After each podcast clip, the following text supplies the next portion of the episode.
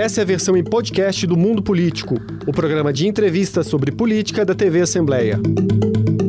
Olá! Hoje no mundo político, história, luta e desafios do movimento LGBTI. Como esse movimento se organiza no Ocidente a partir do século XIX? Que contexto histórico e econômico permite a construção de identidades que vão formar um coletivo? Desde as lutas contra a criminalização da homossexualidade até a busca por reconhecimento social e direitos civis. Eu vou conversar com Renan Quinalha, que é escritor, professor, advogado e ativista de direitos humanos, que acaba de lançar o livro Movimento LGBTI, um bre uma breve história do século XIX aos nossos dias. Renan, muito obrigada por atender o mundo político. Prazer enorme estar de volta aqui ao mundo político para conversar com vocês. Vamos começar do começo, né? Qual que é a importância de escrever um livro que vai fazer um que vai historiar, não é? Se chama de breve história, né? É, porque certamente é um recorte, né? Mas é, qual que é a importância de você ter escrito esse livro? Para você, qual, qual é a importância? Eu acho que faltava um livro, né? Era esse o meu diagnóstico. Eu tenho outros livros escritos, outros trabalhos, mas eu sentia falta de um trabalho que fosse mais panorâmico, de fato, né? Até um amigo brincou, falou: Nossa, mas uma breve história vai desde o 19 até hoje em dia, tanto tempo, mais de um século. Eu falei: Não, breve é o livro, né? O livro ele é um tanto panorâmico. A ideia do livro é justamente oferecer uma introdução para as pessoas que não estejam ainda familiarizadas, né? Que não estejam inseridas nesses debates sobre diversidade sexual e de gênero do movimento LGBTI+, encontram no livro né, uma possibilidade aí de uma entrada nesse universo. Então o livro está escrito numa linguagem acessível, né, o livro ele tenta ampliar essa discussão, trazendo um primeiro capítulo que é mais conceitual, de apresentar ideias como identidade, como gênero, sexualidade, para depois entrar nessa parte mais historiográfica que você menciona, falando da Alemanha no fim do século XIX, começo do XX, nos Estados Unidos, um outro capítulo aborda em meados do século XX, e aí o Brasil, desde 1978 até os nossos dias também, é objeto de um outro capítulo. Então é um livro que tenta fazer um panorama de uma história que é muito difícil de se escrever, porque a história das pessoas LGBTI+, é uma história de muito apagamento, de muita invisibilização, é difícil acessar fontes históricas que nos permitam reconstruir essa trajetória. Então, no livro eu faço esse esforço né, de contar uma história que precisa ser mais contada, ainda aprofundada, conhecida, para que a gente consiga desconstruir os preconceitos da nossa sociedade. A propósito disso, a contracapa do livro, que é assinada pela vereadora e ativista Érica Hilton, né, lembra um ditado africano: enquanto os leões não contarem suas histórias, os caçadores serão os heróis. Não é? Isso teve um peso grande nas, nas escolhas sem dúvida, acho que essa frase que a vereadora Erika Hilton usa é muito forte, né? E eu acho que é isso que motiva a escritura, a feitura desse livro, né? Justamente a gente poder, eu faço parte da comunidade LGBT mais como um homem gay, além de acadêmico, e achava fundamental que tivesse essa história sistematizada, essa história contada e divulgada também. Então a ideia desse livro é justamente colaborar e suprir essa lacuna que havia de obras que consigam aí trazer tanto uma dimensão conceitual de modo simples, acessível, mas também uma recuperação histórica para permitir um aprofundamento para quem quiser outras referências. Sobre o recorte que você eh, decide escolher sobre organização política, não é? nesse período de 2000, eh, de, eh, do século XIX até agora, é, e o ponto de partida é a Alemanha. O que faz da Alemanha esse ponto de partida? Por que essa escolha? É porque na Alemanha é pouco conhecido ainda, né? A gente fala muito dos Estados Unidos, que é uma influência mais recente para o Brasil, já do século XX, mas a Alemanha viveu um período muito efusivo. E eu digo Alemanha, mas estou falando sobretudo da cidade de Berlim, que já era uma das capitais europeias no fim do século XIX mais populosas, que havia mais bares, vida noturna, publicações literárias, jornalísticas, científicas, era uma sociedade com muita profusão de ideias, circulação de ideias, e, portanto, também pessoas que não se enquadravam nos padrões de gênero, de sexualidade tradicionais, acabavam procurando Berlim como essa cidade acolhedora de uma diversidade que se manifestava nessa cena cultural bastante intensa da cidade. Então eu tento fazer essa recuperação histórica da República de Weimar, que é esse período que antecede a emergência do nazismo na Alemanha, em que muito se avançou do ponto de vista do direito, da cultura, da literatura, da filosofia. É um momento muito rico.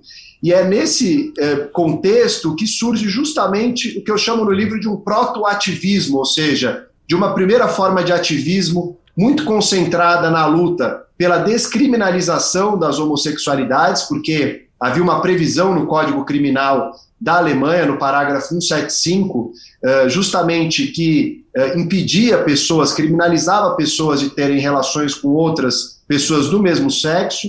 Então, toda uma campanha se desenrola que vai acontecer no parlamento alemão, no Reichstag, mas que também vai acontecer com uma série de outras associações, no Instituto de Ciência Sexual em Berlim, que vai ser fundado em 1919, enfim, uma série de atores, de sujeitos, é, de iniciativas que eu vou recuperando nessa história da Alemanha e que mostram que nesse período, né, mais de 100 anos atrás, já havia um grupo organizado de pessoas que estava lutando por liberdade do ponto de vista do gênero e da sexualidade. Uhum.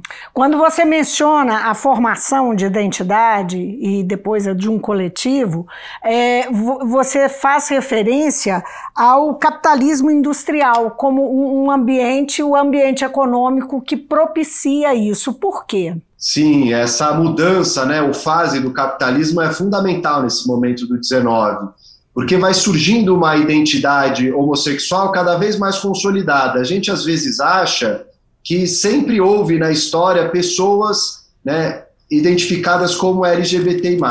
De fato, a gente nota exemplos históricos, até os tempos mais remotos, a gente nota pessoas que não se enquadravam em padrões binários de gênero, de sexualidade, que não se identificavam nem como homem, nem como mulher, ou que tinha relação afetiva ou de desejo com outra pessoa do mesmo sexo.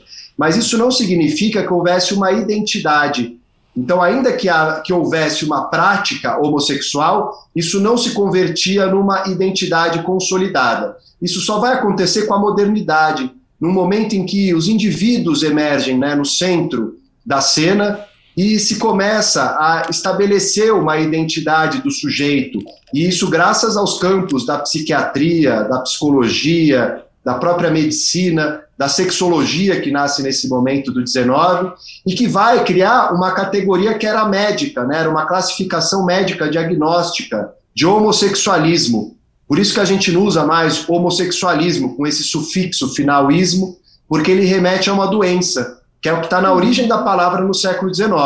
Então é nessas condições econômicas de trocas mercantis, de uma cidade pulsante, né, com bares, com lugares à noite, com um gueto LGBT, uma região da cidade em que as pessoas podem frequentar, é que vai se estabelecendo a possibilidade dessa vida, dessa identidade e dessa comunidade que vão ser a base de mobilização para um movimento organizado. Você diria que nesse período as duas mais importantes lutas uh, uh, né, desse, desse movimento organizado foram uh, contra essa, essa, essa noção de doença da homossexualidade e também a, a criminalização. Essa, essas foram as principais lutas? Sim, foram as principais bandeiras, tanto a descriminalização, por um lado, então era retirar dispositivos legais que criminalizassem a relação entre pessoas do mesmo sexo, e praticamente todos os estados europeus tinham, né, e tiveram muitos até recentemente é, disposições nesse sentido.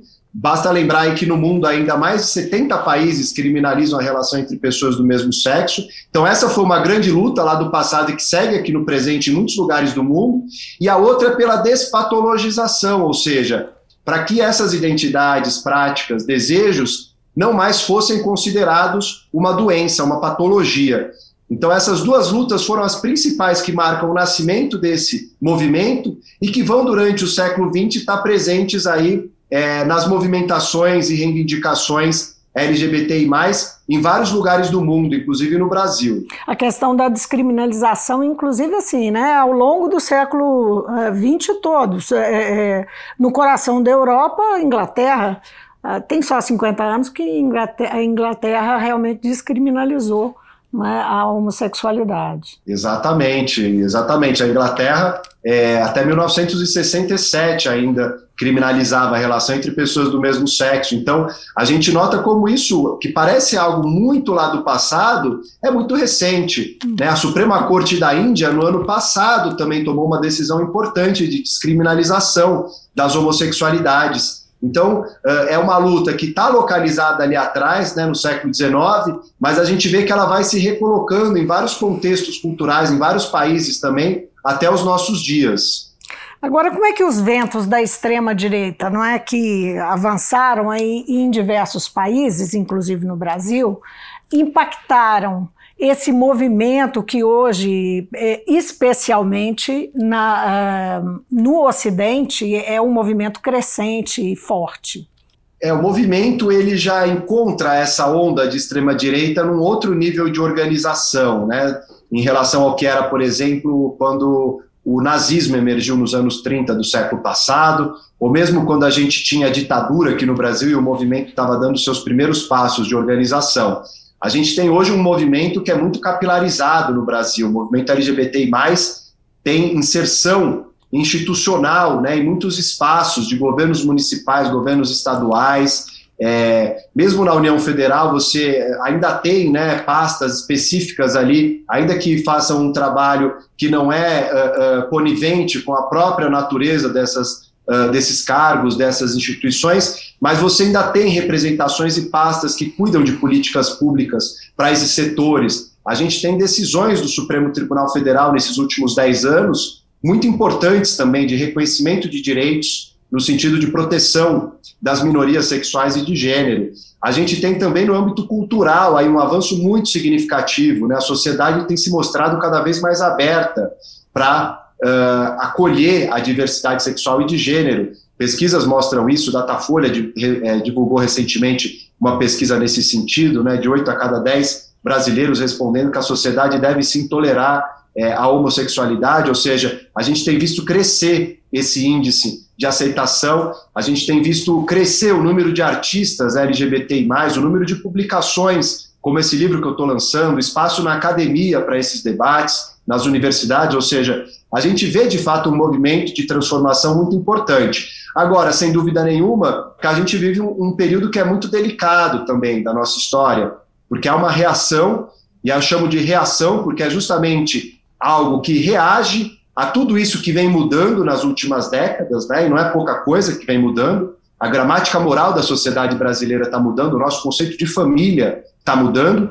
Então é evidente que a gente vai ter reação de setores conservadores, né? Que vão uh, se sentir desconfortáveis, que vão se sentir ameaçados por mudanças que estão acontecendo na ordem social. Né? Os lugares sociais que estavam antes bem delimitados, estabelecidos, já não estão mais. Né? Há questionamentos por parte do movimento de mulheres, por parte do movimento negro, por parte do movimento LGBTI.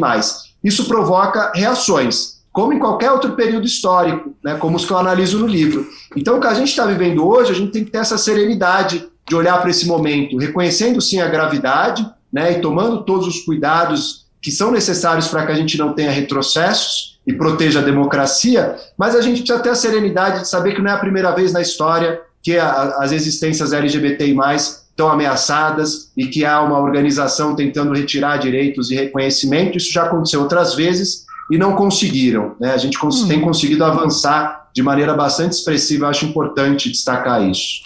Agora, a despeito dos avanços, é, é, é reconhecido e, e é, sabemos que há, há, um conservadorismo de costumes forte, é, muito presente na sociedade brasileira e que isso está bastante aflorado por conta mesmo da política vigente, não é? Da, da, do estímulo a esse tipo de comportamento.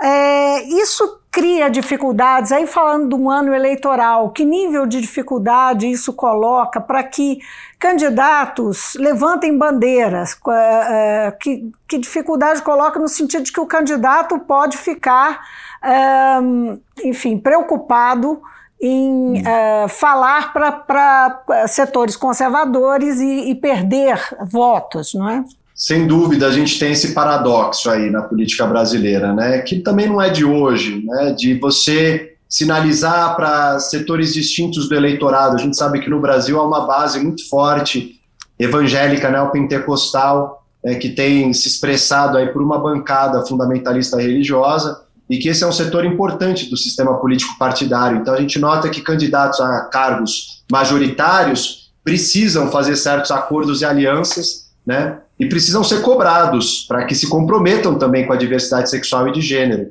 né? Que tenha um ônus caso optem por virar as costas para essa discussão e para a centralidade dos direitos humanos, para agradar setores morais que querem impor né, os seus modos de vida, os seus valores particulares para toda a sociedade. Evidentemente que todo mundo tem direito à sua liberdade religiosa, liberdade de crença, de fé, tudo isso está assegurado pela Constituição, mas o problema passa a ser quando se quer impor a sua religião, a sua moral para o conjunto da sociedade, né, contra a liberdade e os direitos fundamentais dos grupos minoritários. Então, acho que os candidatos precisam ser cobrados a se posicionar publicamente, devem sim se posicionar. Agora, a gente tem o outro lado aí que é muito curioso, porque ao mesmo tempo que essa extrema-direita, que no Brasil né, recebe aí o nome de bolsonarismo como um movimento muito associado ao atual presidente da República, né, é, traz para o centro da agenda política as questões morais, acaba dando também mais espaço para essas discussões nas campanhas.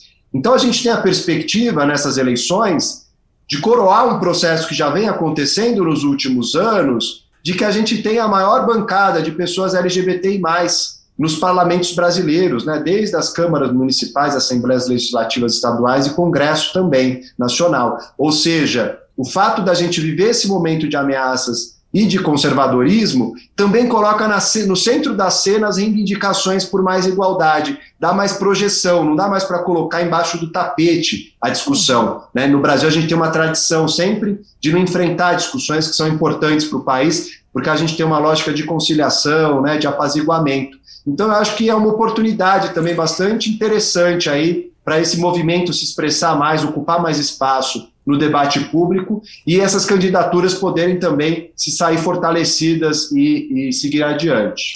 Agora, Renan, é, eu entendo isso que você está dizendo, mas eu fico pensando no seguinte: será que isso tem um efeito transformador sobre a sociedade?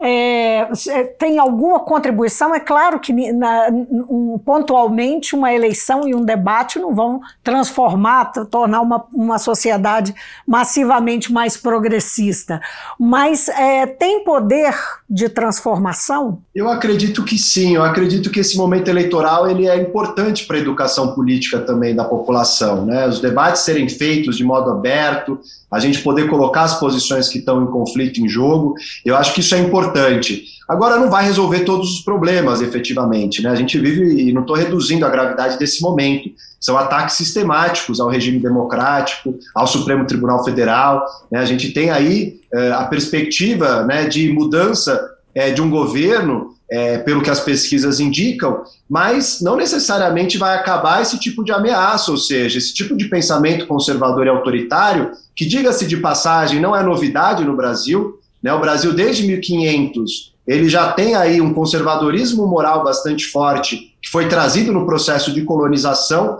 marcado por uma série de violências estruturais que nos formaram enquanto sociedade, enquanto Estado no Brasil, ou seja, bolsonarismo nesse sentido reatualiza uma série de autoritarismos, de conservadorismos que já pairam aí na formação da sociedade brasileira há muito tempo, né? Então, digamos que coloca em um outro patamar, mas mobiliza essas dimensões que já estão muito uh, introjetadas, incrustadas na nossa formação. Agora, eu acho que a sociedade está mudando, né? E acho que esses uhum. setores eles estão fazendo um processo de reação, né? Eles estão esperneando é, e às vezes com mais sucesso, às vezes com menos mas eu acho que a sociedade está mudando. As novas gerações, elas já vêm com uma cabeça muito mais aberta do ponto de vista do gênero, da sexualidade, das identidades. Já vem muito mais letrada, muito mais conhecedora dessas temáticas. Né? É um debate que você vai falar com um jovem ali, né, que acabou de passar pela adolescência, está entrando na vida adulta. Esse jovem consegue falar sobre esses assuntos, tem uma consciência. Né? Eu acho que é, a gente tem uma mudança em curso na sociedade, a sociedade tem ficado mais aberta, né? mas tem essa reação ainda, eu acho, de alguns setores dela. Né? Nunca vai ser um consenso, né? Acho que historicamente, e o livro mostra isso, sempre foram embates né, que aconteceram entre setores que estavam comprometidos com certos avanços do ponto de vista de afirmação da igualdade, da justiça, da liberdade, e outros que estavam se apegando né, com um afeto de reação, de medo, é, com uma, conservação de uma ordem ali que tinha privilégios. Então, eu acho que isso faz parte do processo histórico. Né? Nesse sentido, eu sou esperançoso, não é nenhuma questão de otimismo, mas esperançoso porque eu vejo essa renovação dia a dia, né? eu vejo que isso está acontecendo. Você liga a Netflix, é impossível você assistir um filme ou uma série que não tem uma personagem LGBT, e não mais retratado, retratada de modo estereotipado, né? mas de modo distinto, respeitoso, diverso, mostrando alteridade, criando empatia. Né? Acho que tudo isso mostra que a gente está avançando do ponto de vista dos costumes e que, apesar dos solavancos aí das ameaças de retrocesso, eu acho que a gente está avançando de um modo consistente. Uhum. Agora, a gente sabe que em campanha política tem o pacote jogo, jogo sujo, não é? Fez parte desse pacote jogo sujo o kit gay em 2018 e falam em reeditar esse argumento em 2022. Eu acho que é um risco, né? Acho que é um risco que existe. É, eu espero que nós tenhamos avançado do ponto de vista né, da consciência das pessoas, do grau de conhecimento também, né, para distinguir o que é uma notícia falsa, uma desinformação, do que é algo mais importante, interessante, verdadeiro, comprovado, né? Eu acho que houve um trabalho dos órgãos de comunicação, de vários veículos, né, da imprensa, muito forte nesses últimos anos, depois de 2018, né? Justamente nesse sentido, a pandemia também nos ajudou, né, a dar uma credibilidade para a ciência, combater visões negacionistas, obscurantistas, eu acho que é um processo que nós estamos vivendo, né? É, é, pode acontecer, sem dúvida nenhuma, vai acontecer tentativas de reedição dessa história ou de outras tão absurdas quanto essa,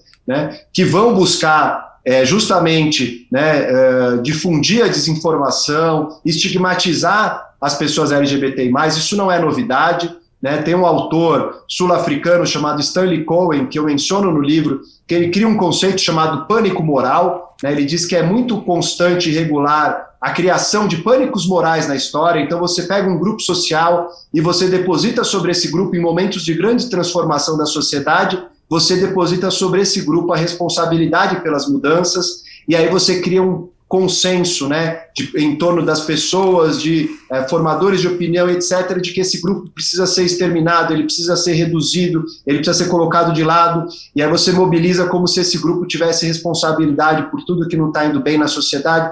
Ou seja, é muito que a gente vê né, nessa demonização das pessoas LGBTI+, que passa por esse discurso de kit gay que apareceu em 2018. Eu espero, sinceramente, né, e acho que a sociedade brasileira conseguiu amadurecer um pouco mais né, e acho que as pesquisas de opinião estão indicando isso para as eleições. O que eu espero e torço é para que a gente tenha, de fato, um processo eleitoral que seja limpo, regular né, e democrático, para que a gente possa uh, fortalecer a nossa democracia.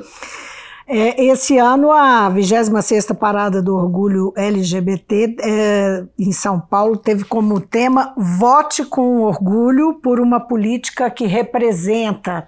Ele é um instrumento, a parada é um instrumento político importante, de ação política? Sim, a parada é a maior manifestação de massas que nós temos desde as diretas já na história brasileira. Né? Não é pouca coisa colocar 3 milhões de pessoas nas ruas só na cidade de São Paulo isso sem falar nas paradas que acontecem em várias outras cidades, capitais do país e não capitais também. Ou seja, o movimento LGBTI, é um dos únicos setores que consegue periodicamente fazer as manifestações sempre no mês de junho, colocando milhões de pessoas nas ruas, um número muito expressivo e com reivindicações políticas importantes, como essa desse ano, né, justamente tendo em conta a centralidade dessas eleições e como elas são importantes para o futuro do Brasil. Então eu acho que a parada ela tem uma dimensão muito curiosa. Eu conto a história das paradas no livro também, né, que nascem como uma manifestação é, para lembrar o episódio da revolta de Stonewall, por isso que sempre em junho, né, que é, são feitas essas paradas em geral pelas cidades brasileiras e vários outros lugares do mundo.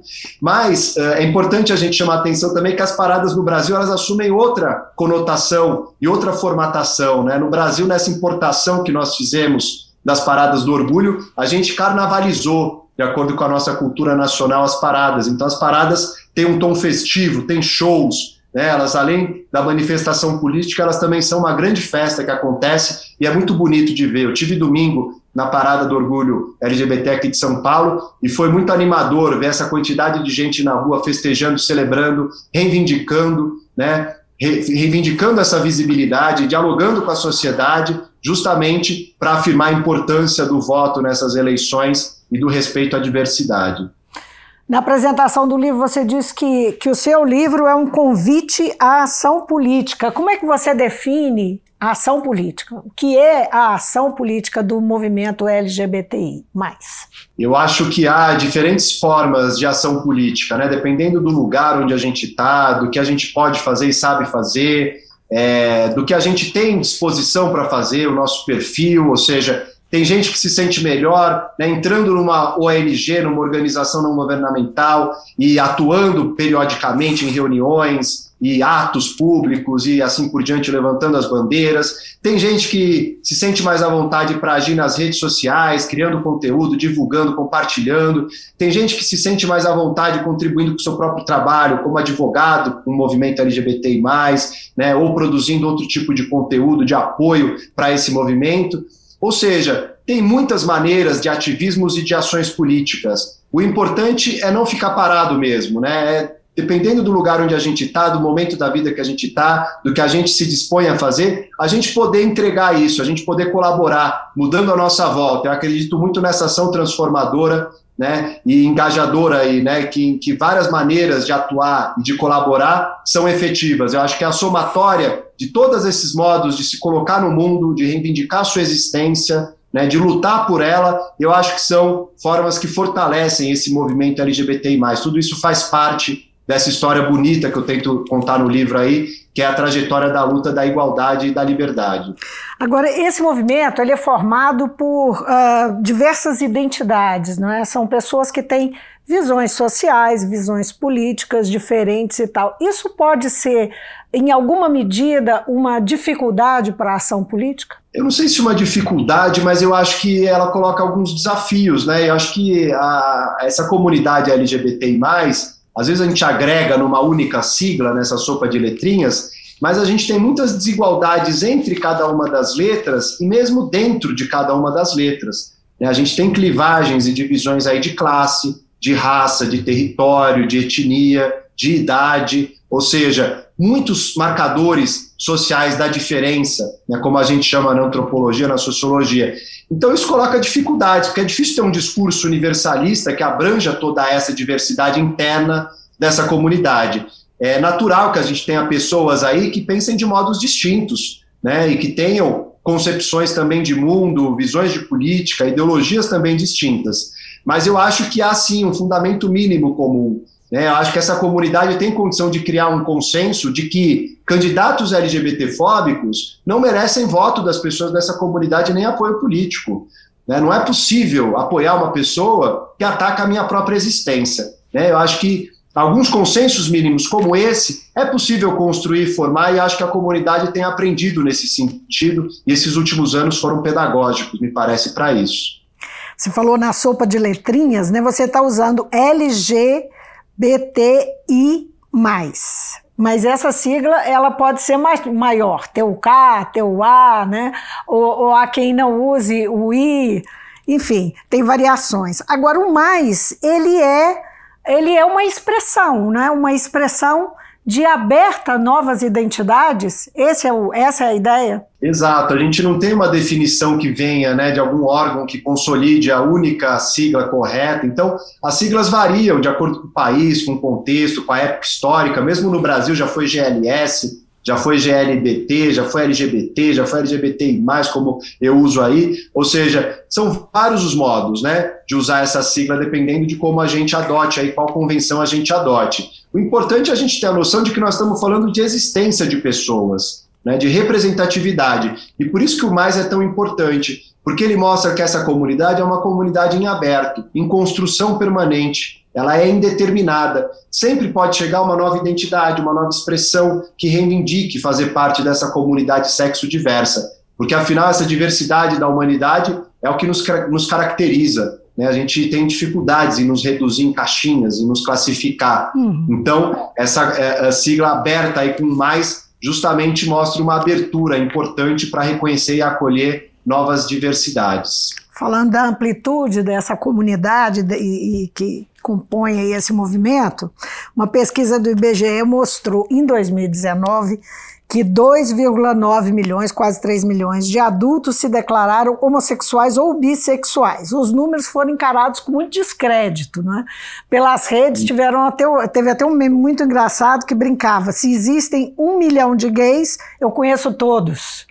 Então, qual que é a importância desse, desse censo de 2022 que vem aí contemplar direito, não é essa grande aldeia. É importantíssimo porque a gente precisa de dados sobre a população LGBTI+, né? É lamentável que nós não tenhamos até hoje né, dados qualificados. Esses dados agora revelados pelo IBGE que você mencionou que geraram todas essas reações, algumas até bem humoradas nas redes sociais, são dados bastante precários, né, de uma pesquisa nacional da saúde de 2019, que apagava, por exemplo, as pessoas trans, não tinha nenhuma pergunta sobre identidade de gênero. Então a gente precisa estar no senso, que é o levantamento estatístico mais profundo da vida social e econômica do nosso país. Nós precisamos saber quem é a população LGBTI, como ela vive, que tipo de acesso ela tem às políticas públicas de educação, de saúde, de trabalho. Né? A gente precisa ter esse conhecimento não só porque a gente quer saber como é o país, apesar disso já ser muito importante conhecer o país, mas porque a gente precisa intervir no país. Né? O Estado precisa produzir política pública para melhorar a qualidade de vida das pessoas. O Estado precisa assegurar direitos para as pessoas. Então, o Estado precisa saber quem são essas pessoas, como elas estão distribuídas no território nacional. É lamentável o IBGE recorrer da decisão judicial da Justiça Federal do Acre, que já determinou a inclusão dos campos de orientação sexual e identidade de gênero no censo de 2022. É, não faz sentido, é uma reivindicação que existe há mais de 30 anos pelo movimento. Não dá para o IBGE dizer, desde 2016 o IBGE está planejando este censo que já foi atrasado por falta de orçamento. Né? Então não dá para o IBGE dizer que isso é uma novidade. Ou seja, já teve muito tempo para pensar em como fazer, e eu tenho certeza que o IBGE, que é uma instituição pública de prestígio, que faz um trabalho é, muito, muito, muito uh, uh, de excelência, pode sim dar conta de desenvolver uma metodologia, treinar as pessoas e, mesmo que adiando um pouco a aplicação dos questionários, fazer com que a população LGBTI não seja apagada estatisticamente de novo por mais 10 anos, esperando outro censo lá nos anos 30 e 2030. Renan, foi um prazer conversar com você. É, eu digo isso sempre quando eu gosto muito da entrevista. A gente podia ficar conversando aqui mais um tempão. Mas obrigada. O tempo acabou. Obrigado demais. Foi ótimo poder bater esse papo, voltar aqui ao mundo político. Espero que a gente se reveja em breve. Ok, Renan, um abraço. Eu conversei com o professor da Universidade Federal de São Paulo, Renan Quinalha, que é escritor, professor, advogado e ativista de direitos humanos. E ele acaba de lançar o livro Movimento LGBTI, uma breve história do século XIX aos nossos dias. Eu fico por aqui, obrigada pela companhia, até amanhã. O Mundo Político é uma realização da TV Assembleia de Minas Gerais. A apresentação é de Vivian Menezes.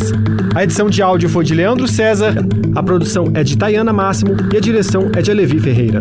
Você pode seguir o Mundo Político nos principais tocadores de podcast. Assim, você não perde nenhuma edição do programa.